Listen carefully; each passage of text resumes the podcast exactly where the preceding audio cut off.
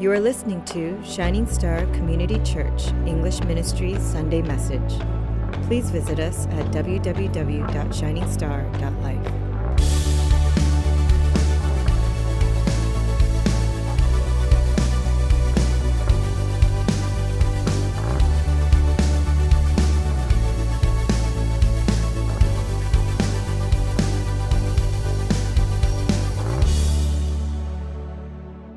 have to be a Christian very long before you learn that the relationship between this new life that you have as a Christian, as a follower, and the world is, a, is kind of a thorny issue.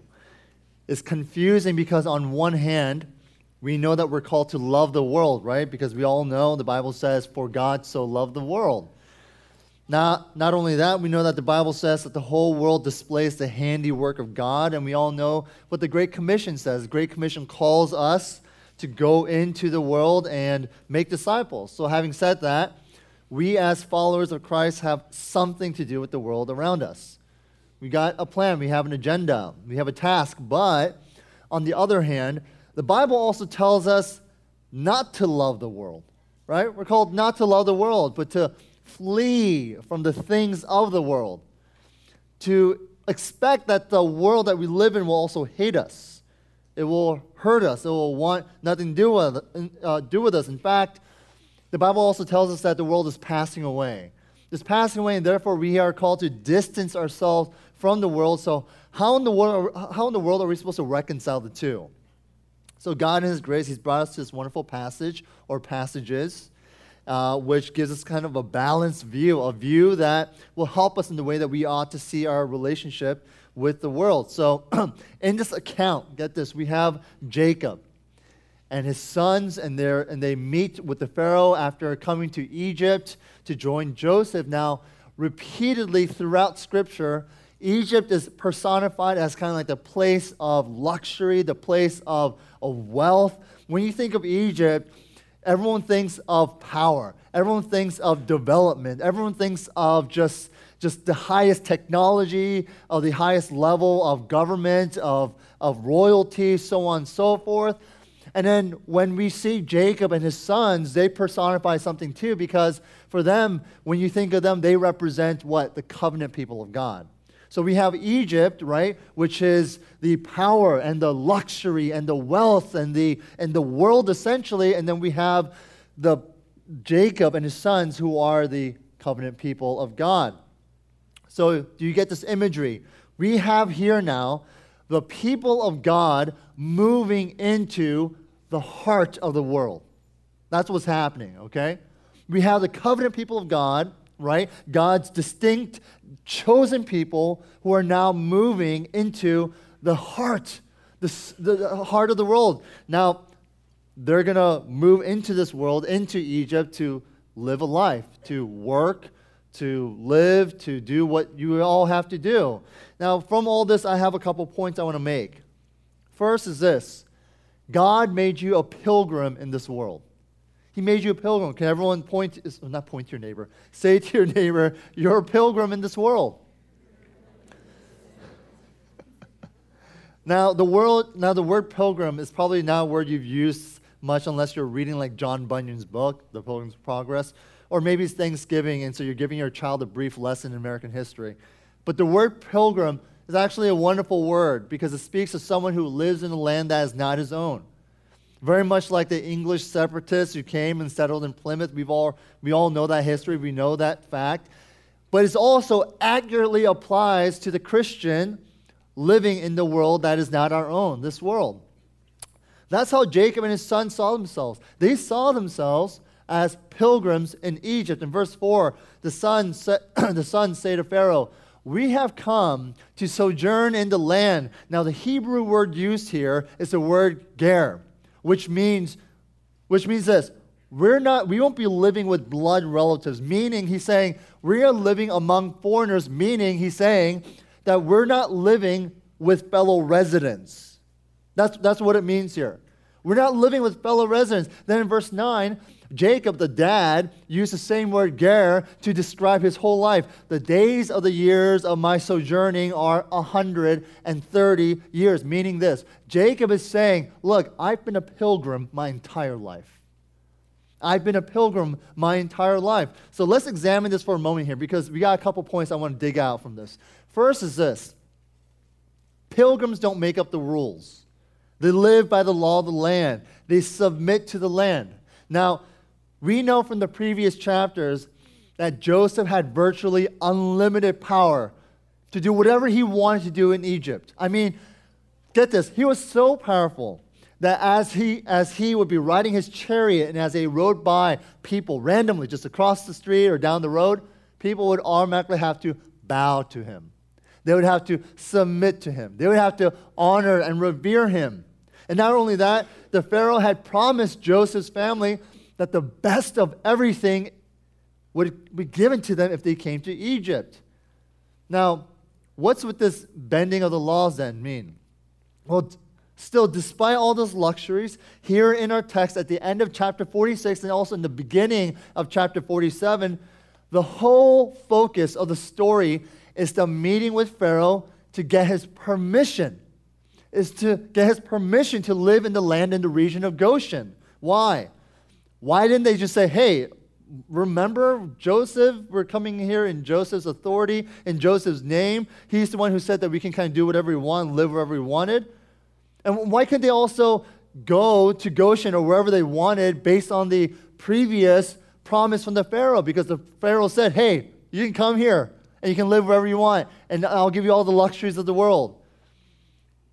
Well, because God simply called his pilgrims to live still subject under the lawful authority of the land. And we see that as Joseph makes a plan for a delegation to go talk to Pharaoh. I mean, get this in, the, in chapter 46, even though the brothers are coming, even though Joseph said, You can live wherever you want, Pharaoh said, You can live wherever you want, Joseph still had to take this time to coach his brothers about what they should expect. Right? We just heard that. He coached them about what they expect. In fact, Joseph kind of had a concern. His concern was how will this actually go? How will this actually happen? Because even though there appeared to be a lot of grace from the Pharaoh, Joseph still recognized, you know what? The Pharaoh can say whatever he wants, but still, he had full authority over this pilgrim family. He could switch on a dime. Anything can go. But not only that, living as a pilgrim, you're going to face adversity. You're going to face adversity. Not only do you have to submit to the law of the land, but you will also face adversity. Now, the reality is this you will be marginalized. You will be discriminated. You will face the prejudice of people who don't know you or understand you and know and don't know why you are the way that you are and why you believe what you believe and why you say the things you say and do the things that you do. And so we see here in this previous chapter when the brothers of Joseph were dining at Joseph's house. This is at Joseph's house. They actually had to sit at a different table than the Egyptians. Why? because the Egyptians would never associate with Hebrews. They don't want anything to do with the Hebrews. Then again, we get it in chapter 46, verse 34. Joseph says this to his brothers Hey, hey, just fair warning. Shepherds are considered an abomination to the Egyptians. What does he mean by that? He's saying this the Egyptians, okay, think the Hebrews are detestable, are disgusting are despised. Egyptians look down upon us, upon you. And so you might think right now, how in the world could God's people expect to live under such a hateful and such an oppressive type of attitude? Now, our tendency is this to assimilate and be indistinguishable from the others, but we can't do that because it's in our distinct faith, it's in our separate type of attitude, mentality that makes us pilgrims. We are called to live peacefully under authority, but live still distinctly as the people of God. Right? Distinctly as the people of God, no matter how much pressure we face. In fact, that's what Jesus says here in John chapter 17. Jesus prays this He says, I do not ask that you take them out of the world, but that you keep them from the evil one. They are not of the world, just as I am not of the world. Sanctify them in your truth. Your word is truth. And as you sent me into the world, so I have sent them into the world. Now, what happens is that when people come to faith, whether you're a new Christian or an old Christian, whatever, but what happens typically is that as a Christian, you are tempted with two kinds of attitudes, okay?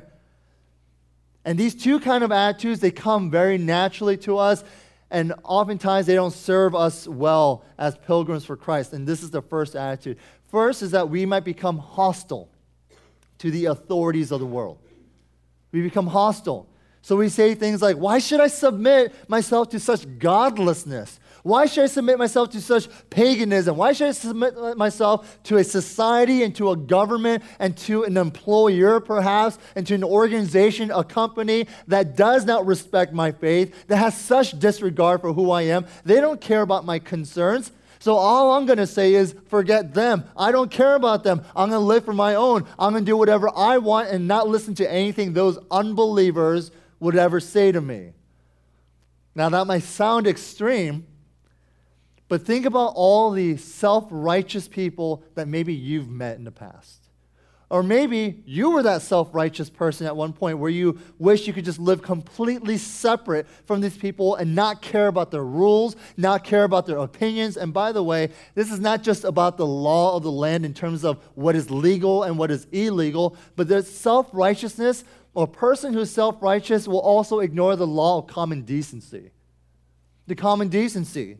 So it's impossible to have a conversation with a self righteous person because they believe they're always right. They only voice their opinions. They're narrow minded. We're talking about people who are saying they're Christians, by the way. They're narrow minded. They're unwilling to reason, to have a dialogue with them. You know? You can't have that type of attitude as a pilgrim. You can't have that type of attitude as a Christian. But on the other hand, it's also easy to forget about being a pilgrim altogether and just kind of join in. Join into the world. And this is what happens more often than not is that we just assimilate into our culture, into our society, into our world so much that we soon begin to adopt the world's agenda, the world's values.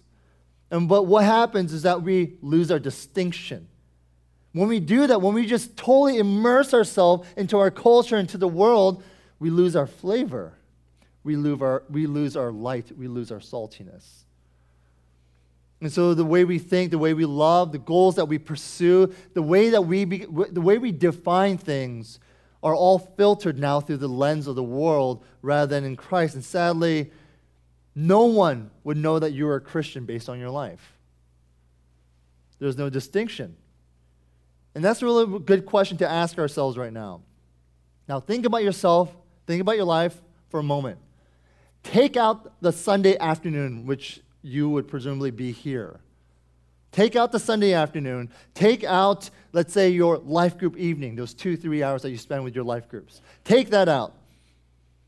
If someone were to look into your life from Monday all the way through Saturday, what would they see? Would they see hostility against the world? Would they see a life that is indistinguishable from the world? Or would they see a pilgrim's progress of maturing holiness, of struggling, and yet still loving those around them? What would someone see as they look into your life?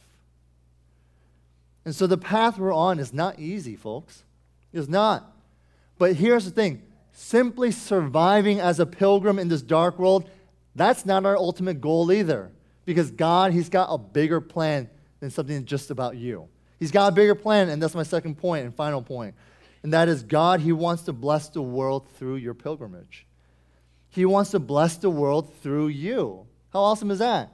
You know, ever since Grace and I got married, one thing we both really wanted was a home of our own. And I think a lot of people have that natural desire, right? To have a home to stop bleeding money through rent or whatever you want to call it and, and start paying mortgage and you invest in all that stuff. But the reason we wanted a home was to bless others. Now, I know, I know that, that many of you desire a big enough home. hear what I said? Big enough home, right? Not just a big home, but a big enough home to accommodate your family, but to also invite guests, to invite fellow members of the church, to bless as well. So I know that you know what I'm talking about, right? You know what I'm talking about. By the way, I have to say that we have some of the most generous and hospitable members here. I gotta say. So turn to your neighbor and say, You're pretty good. I am blessed and proud of all of you, really. You know, really. It, sometimes I'll, I'll be kind of, I'll be a little bit more bold and I'll come to people that I haven't met with and I'll say, hey, buy me lunch tomorrow. And they'll say, oh, yeah, absolutely. You know, there's such generosity here and so it's really a blessing. Okay, so the idea behind having a home is this that when a guest comes, God, this is a prayer that we should have as the host, okay? That as a guest comes into our home, we would want, we would grant, we would hope that God would grant two things. Two things. That we, first, as hosts, would be a blessing to them. Right? That's what we would want. To be a blessing to them, that our homes would, would ensure or enable them to come and be refreshed, to be recharged, to be replenished. You get what I'm saying? That when they come into our home, they would experience such just love, they would experience such truth and such just compassion and security. They would experience the love of Christ. That is the first thing that we would want. But secondly, our hope would be that we would be blessed by the guests. You get what I'm saying?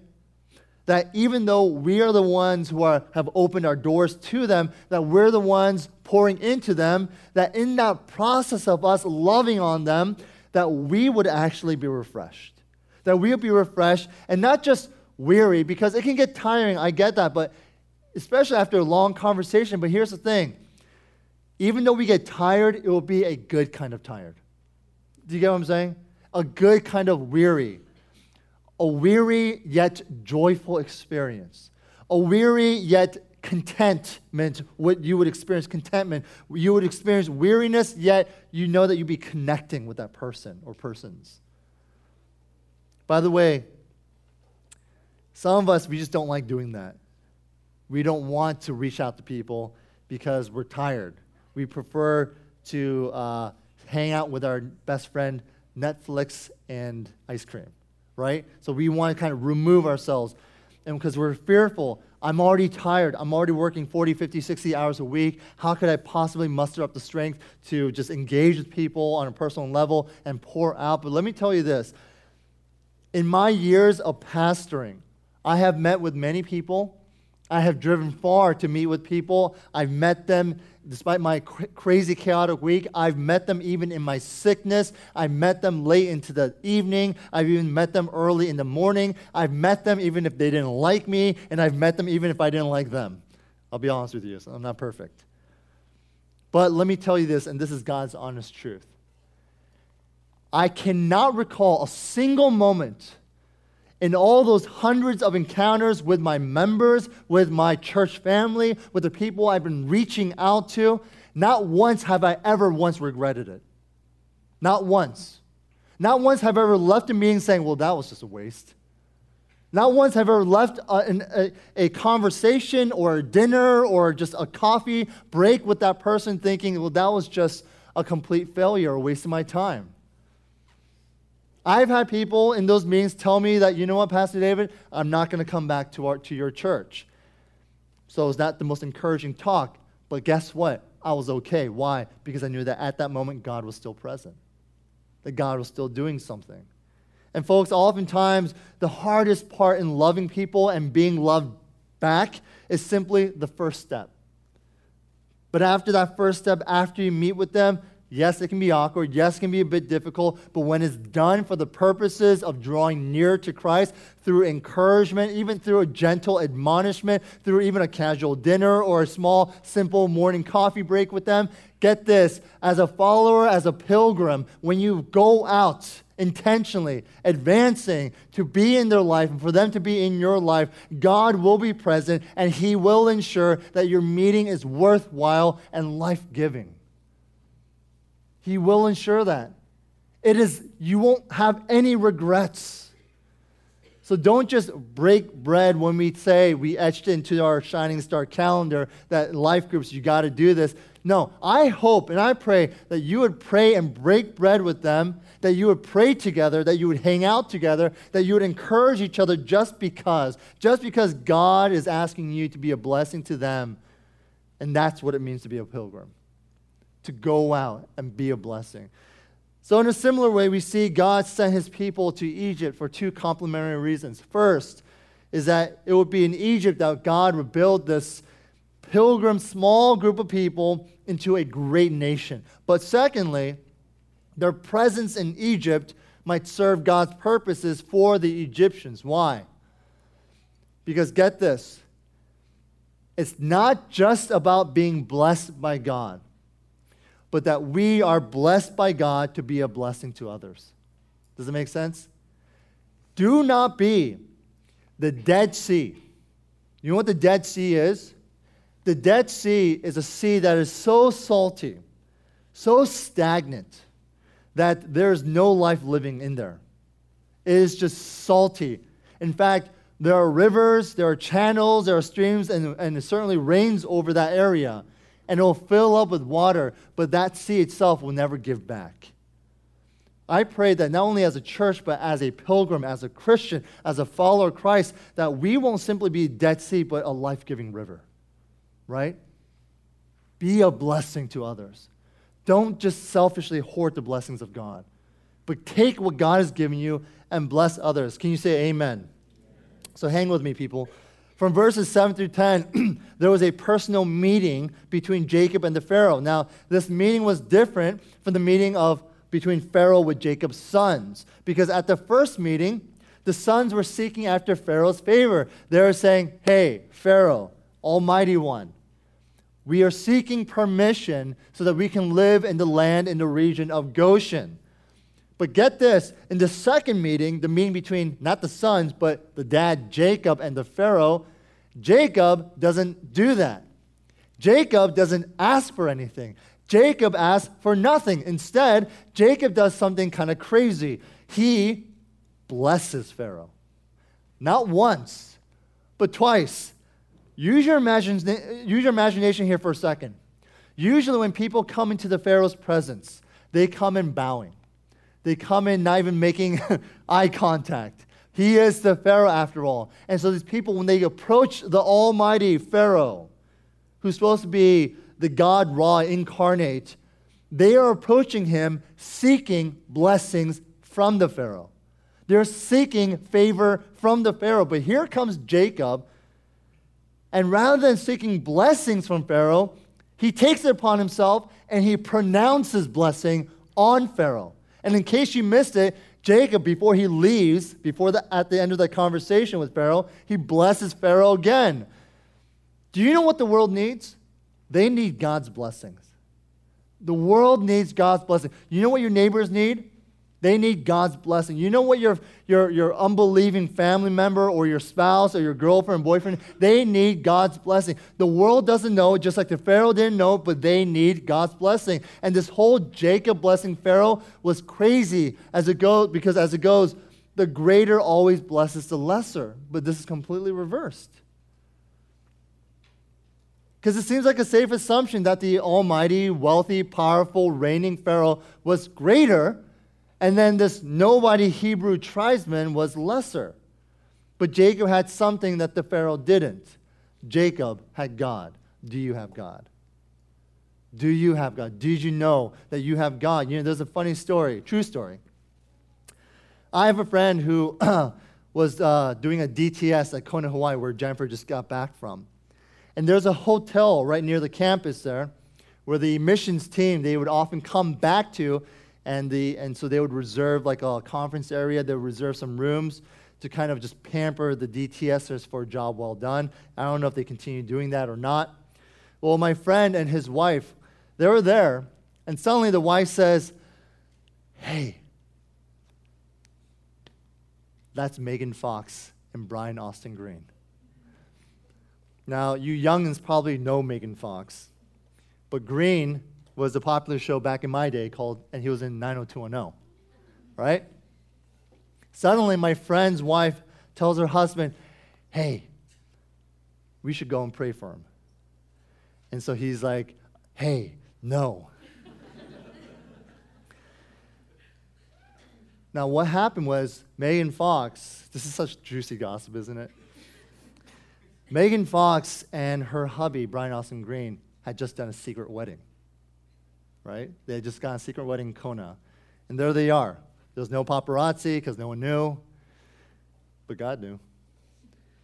And so my friend's wife said, We need to go pray for them. The Spirit is urging us, urging me to go pray for them. They need to be blessed too. Because it's clear that they just got married. And so my friends, so my friend said, Okay, well, let's go. Let's go talk to them. So they came to them and they said, Hi, um, we are so and so, and um, this may sound weird, but uh, did you guys just get married? They're like, Yes. And then so my friend said, God told us to come here and pray for you. Can we pray for you? And immediately they said, Yes, please. So they prayed for him at that moment, in the most random place and time, two missionary DTSers placed their hand upon Megan Fox and Brian Austin Green and prayed a blessing that God would maintain them, keep them, love them, bless them, and that salvation would come to their house. So my friends prayed for them, and uh, they said that Megan Fox was truly appreciative, and, and her husband was really appreciative as well. It doesn't matter who it is. It can be a famous star. It can be Bill Gates. It can be the President of the United States. It doesn't matter how famous, how powerful, how rich they are. They may have it all, but you have God. You have the blesser. You have God. And God has given us the authority to bless others. God has given us the authority to make an impact in the lives of people around us. Jacob was God's man. Jacob was the heir of the Creator's blessing. Pharaoh may be great, but the only true great one was God. Now, if you know anything about the ancient practice of mummification, they did it for one reason. It's because the Egyptians, they were seeking after the afterlife through immortality. You see, the Egyptians, they were obsessed with death. That's why they always had like these witches and they had these sorcerers and trying conjurers and they're trying to figure out how to continue living and how to live even in the afterlife and this immortality and all this stuff. And so the Pharaoh professed to be immortal, but guess what? They weren't immortal, they died too. In fact, the ancient Egyptian historians they said this that many of the pharaohs back then they would always hope and pray to their gods or pray to themselves, I don't know that they would live up to 110. The age of 110. Why? Because if you can live up to that point, which was pretty high, that was considered great. That was considered something where you were able to be revered and totally worshiped and immortalized and, remem- and remembered in a sense. But then, as Pharaoh, who's trying to live up to that age, he meets this Hebrew tribesman, this dad, this old guy who has a bunch of sons, and he sees this guy who is 130 years old. 130 years old. Already, the ways of the Egyptian life, the values were already beginning to take a hit. So Jacob, he blessed Pharaoh. And what was that about? It was a foreshadowing of God blessing the pagan world, God blessing the unbelieving world through Jesus, the immortal one, the endless one, Jesus, who was and is and was and is to come. That's it was a foreshadowing. The blessing on Pharaoh was just a foretaste of what Jesus would do throughout the world because Jesus is now bringing the undeserved blessing of his grace upon us all. So, what does that mean for us? Our role as a pilgrim, it is not to simply trek through life unscathed. No, we are called to bless and to bless others. And let me say this it requires courage. It does to bless others, it requires being the salt and light. It requires laboring with one another. It requires a lot of patience, a lot of understanding, and that not everyone will agree or share or approve of our ways, but regardless, we must labor to make the gospel known. And in that labor, we have to be confident that through the gospel of Jesus, God, He is somehow, and some way, fulfilling to bless the whole world. He is doing something even if you can't see it. Even if they reject your blessing, God's still doing something. You, you believe that? I'm going to end with this. It comes from Jeremiah 29. Thus says the Lord of hosts, the God of Israel, to all the exiles whom I have sent into exile from Jerusalem to Babylon build houses and live in them, plant gardens and eat their produce. Take wives and have sons and daughters. Take wives for your sons and give away your daughters in marriage, that they may bear sons and daughters. Multiply them wherever you are. Do not decrease, but seek the welfare of the city where I have sent you into exile, and pray to the Lord on its behalf. For in its welfare, you will find your welfare. In other words, he's saying, as you bless the city, don't you know that you'll be blessed too? For thus says the Lord of hosts, the God of Israel, do not let your prophets and your diviners who are among you deceive you, and do not listen to the dreams that they dream, for it is a lie, for they are prophesying to you in my name. I did not send them, declares the Lord. For thus says the Lord, when 70 years are completed for Babylon, I will visit you, and I will fulfill to you my promise and bring you back to my place, for I know the plans I have for you, declares the Lord plans to prosper you and not harm you, plans to give you hope and a future. God's plans may be different from yours. Most likely, they are different from yours. Perhaps you simply want to be blessed and live comfortably in that blessing but you are reminded today through God's word that this is not your home. This is not your home. This is not your place of residence. God will bring you back to his place in his time. He will bring you back to his ta- place. And you know what that is? That is in his presence in, in heaven, folks. Today and for the rest of your life here, you are a you are a pilgrim. You are a traveler. You are a sojourner, but you are a pilgrim with a purpose. Yes, you need to submit to the land. Yes, you must also guard your spirit and grow in holiness, but you must know that you're placed right here. Did you know that? You are placed by God right here in this life, in your family, in your organization, in your company, in your school, in this community, and in this nation, not only to be blessed, but to be a blessing to others so that they too may one day worship the name that is above all names, that they may be blessed to call Jesus Lord and Savior just like you. Amen?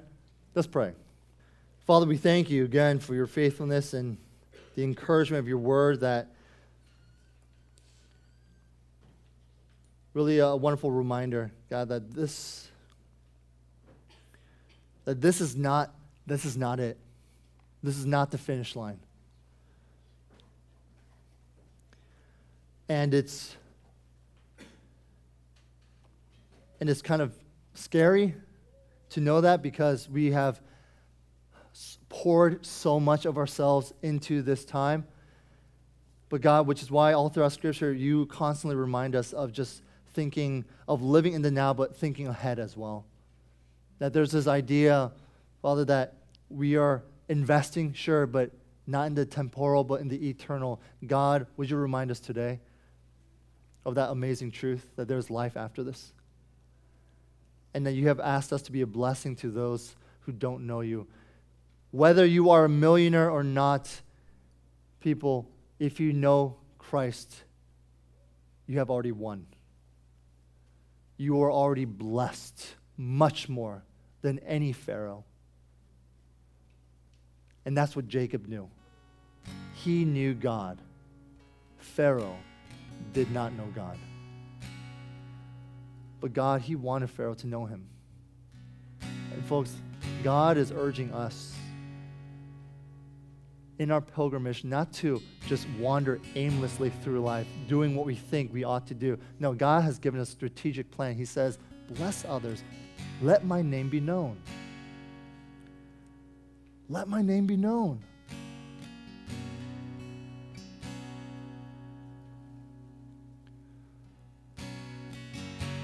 Let's take a minute or two, okay, just to pray as you reflect on what you've heard. Pray, meditate, and just give it up to God and say, Lord, I've been living so just in such a finite way, thinking that this is it. So I've been putting all my eggs in this basket called the world. And Lord, forgive me of that. I, I want to live more e- with an eternal perspective. I want to live investing not in things, but in people. God, would you help me to do that? Would you give me the courage to go forward in, in boldness? Despite my many failures, but to go and just share what I do know and what I have experienced. in the Lord, that is the transformation that can only come by the grace of God through Jesus Christ. Lord, I want people to know that. So let's take a minute or two and, and pray, and then after that, we'll uh, head into our communion time. So let's pray. Lord's Supper, as, we are, as our eyes are closed, as we're bowed, you guys can stand, sit, doesn't matter, but what's beautiful about the Lord's Supper is that there's, there's aspects to it that I think we need to know and understand and reflect on. The first being is that it's really not a testament of our faith, but of, of Christ, of his amazing love for us. And that's portrayed through the elements that we take the juice, his blood, and the bread, his body. But we also want to remember him in this. That's why this is also an act of worship, where we get to remember and count the worth and the meaning of the person and work of our Lord Jesus. But this is also an expression of relationship. Because as we take this, we're not taking it as just as someone would take a normal meal. We are taking this as the body of Christ. That you and I are connected, that we are unified by the blood of Jesus that there's harmony, there's oneness in, in, in terms of our love, in terms of our values, our commitment, and our vision as the body of Christ. And so, this is only for those who profess faith in Jesus Christ. Okay? If you are not a believer, I, I pray to God that one day you would experience the joy of salvation. But this sacrament, this ordinance, is only for those who profess faith in Christ and belong to the church, the body of Christ here. So, judge your heart, repent if there's anything that is holding you back, anything that is dishonoring the Lord, anything that you are saying, this takes higher precedence in my life than God. Repent of that right now. And when you're ready, please come up into the center and exit through the side. Okay? So let's take a moment and pray, reflect Judge your own heart. I can't judge you, but judge your own heart. And when you're ready as, as a follower, as a pilgrim, please come in through the center and we'll exit through the side. I read from 1 Corinthians chapter 12, chapter 11, verse 23. For I received from the Lord what I also delivered to you that the Lord Jesus, on the night when he was betrayed, took bread. And when he had given thanks, he broke it and said, This is my body, which is for you. Do this in remembrance of me. In the same way, also, he took the cup after supper, saying, This cup is a new covenant in my blood. Do this as often as you drink it in remembrance of me. For as often as you eat this bread and drink the cup, you proclaim the Lord's death until he comes. Father, we thank you for this time where we could reflect and hear your word. And Lord, we dare not remain introspective and simply thinking about what you said and thinking about these charges, thinking about the sins of our lives, Father, we want to actively pursue you in our faith. We want to actively know what it means to be holy and grow in our holiness. Lord, we want to actively grow in our love for one another as the body of Christ. So we examine our own hearts. And as we look, we see so many failures, so many things, Lord. We see the reason why your son had to go up on the cross. So while we are amazingly and so wonderfully thankful for your amazing grace in putting your son Jesus on the cross that had my name, God, it we also thank you with such godly sorrow. We ask now, Lord, that that you would receive our prayers through your son, that you would receive this worship. We thank you, Lord, for your love, We thank you for your commitment. We thank you, Lord, that you are always blessing us. I pray now, Lord, that you would teach us to be that blesser to others. Help us, Father. We thank you. In the name of Jesus Christ, we pray. Amen. Please join me.